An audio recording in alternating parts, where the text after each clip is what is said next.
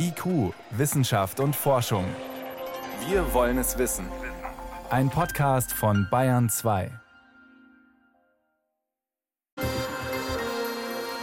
Noch ist unklar, wer die nächsten vier Jahre der Präsident der Vereinigten Staaten von Amerika wird. Klar ist, egal wer es wird, mit dem heutigen Tag sind die U S A erstmal raus aus dem weltweiten Klimaabkommen von Paris, der wichtigsten internationalen Vereinbarung von fast zweihundert Ländern zum Schutz des Weltklimas.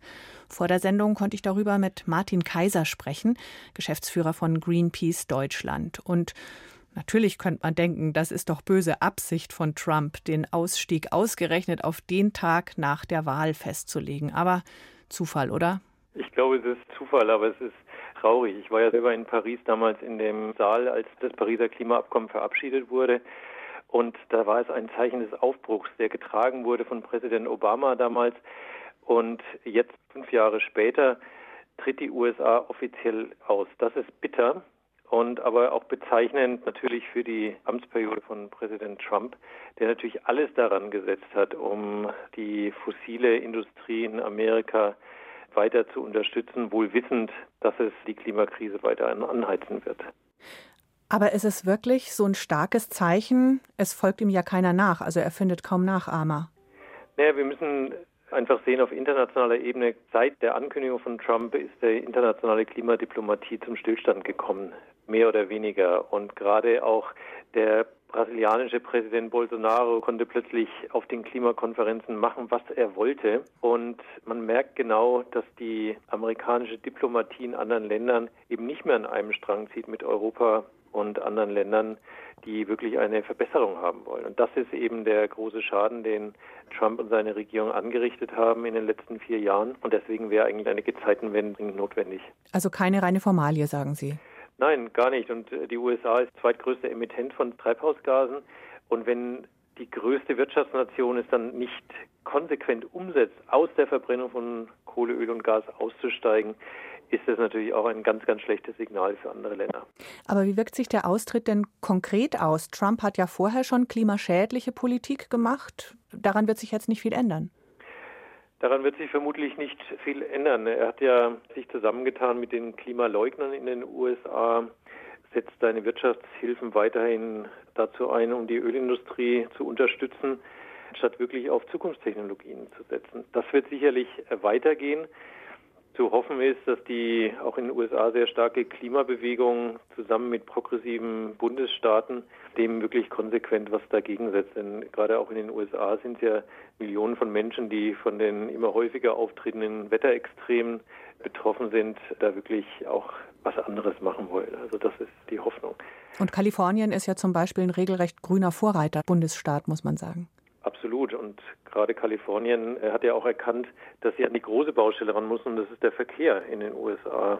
In den U S A hat sich übrigens genauso wenig wie in Deutschland ja fast nichts getan bei der Reduktion von C O zwei im Verkehrsbereich. Also, und da hat Kalifornien ja, glaube ich, mit der klaren Linie auf Elektromobilität zu setzen, glaube ich, eine ganz wichtige Rolle jetzt in den U S A eingenommen. Und in den U S A ist immer so, wenn die Unternehmen dann brummen, dann wird sich auch der Rest der Gesellschaft sehr schnell umorientieren müssen. Jetzt zum Zeitpunkt unseres Gesprächs ist noch nicht klar, wer der neue Präsident der U S A wird. Würde es Joe Biden, der könnte das ja sofort rückgängig machen, diesen Austritt. Wird er auch, oder? Er hat es angekündigt. Das wäre sicherlich wirklich ein hoffnungsvoller Schritt für die Welt, wenn Joe Biden Präsident werden würde, der im Wahlkampf gesagt hat, er will zwei Billionen U S-Dollar investieren in die Zukunft, in erneuerbare Energien, in moderne Elektromobilität. Und er hat auch gesagt, dass er das Pariser Klimaabkommen wieder unterzeichnen will und ratifizieren will, denn er kennt natürlich auch die Weltmärkte, die werden zukünftig bestimmt sein von Innovationen im Bereich Nachhaltigkeit und nicht mehr von der Vergangenheit mit Kohle, Öl und Gas. Zum Wiedereintritt ins Klimaabkommen würde ein kleiner informeller Brief des Präsidenten reichen. Und dann dreißig Tage später wäre man schon wieder dabei. Ach, ich glaube, die Weltgemeinschaft würde da sehr kreativ mit umgehen, dass die U S A möglichst schnell dann wieder in das Abkommen reinkommen. Und idealerweise wären sie dann auch wieder Verhandler am Tisch im nächsten Jahr in Glasgow, wenn die nächste Weltklimakonferenz zusammenkommt. Aber noch wichtiger ist einfach, dass wenn Joe Biden dann zu Hause die klare Klimaschutzagenda anschieben würde, denn das Wichtigste sind nicht die Konferenzen, sondern das ist wirklich das, was man real zu Hause macht. Und da gibt es viele, viele Baustellen in den U S A. Wie schätzen Sie denn diese Versprechen ein? Wenn Joe Biden tatsächlich an die Macht käme, würde er das auch so umsetzen, seine grünen Pläne? Da habe ich große Hoffnung, denn wir sehen es ja jetzt schon bei den ersten Analysen, dass vor allem die jungen Menschen Joe Biden auch gewählt haben. Die sind sehr aktiv in der, in der Klimabewegung, weil sie sehen, es geht um ihre Zukunft. Und der Planet von denjenigen, die jetzt in der Verantwortung sind, nicht mehr so zurückgelassen wird, wie sie ihn vorgefunden haben. Und das nimmt Joe Biden in die Pflicht. Und mit Kamala Harris hätte er eine Vizepräsidentin zur Seite, die sich ja auch klar diese Agenda verschrieben hat. Mhm. Sie haben es vorhin erwähnt, die Weltklimakonferenz wird dieses Jahr nicht stattfinden wegen Corona. Inwieweit beeinflusst diese Pandemie auch die Klimapolitik weltweit? Es ist ja schon interessant, dass wir durch Corona jetzt Erfahrungen machen, dass wir mit sehr viel weniger Flügen und Autofahrten und Zugfahrten und viel mehr Videokonferenzen teilweise Dinge realisieren können, die wir uns vorher gar nicht vorstellen konnten.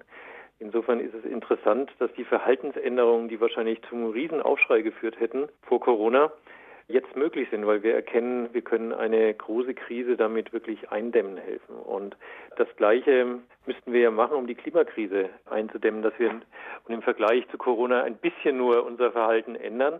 Und insofern hat es Möglichkeiten aufgezeigt, auch für eine Klimapolitik, wenn sie gut begründet ist und wissenschaftlich begründet ist, diese dann auch durch die Regierung dann auch umzusetzen. Gleichzeitig hört man wegen Corona schon auch Stimmen wie, ja, Klimaschutz grundsätzlich wichtig, aber jetzt müssen wir erstmal Arbeitsplätze retten und schauen, dass wir die Wirtschaft irgendwie stabilisieren können.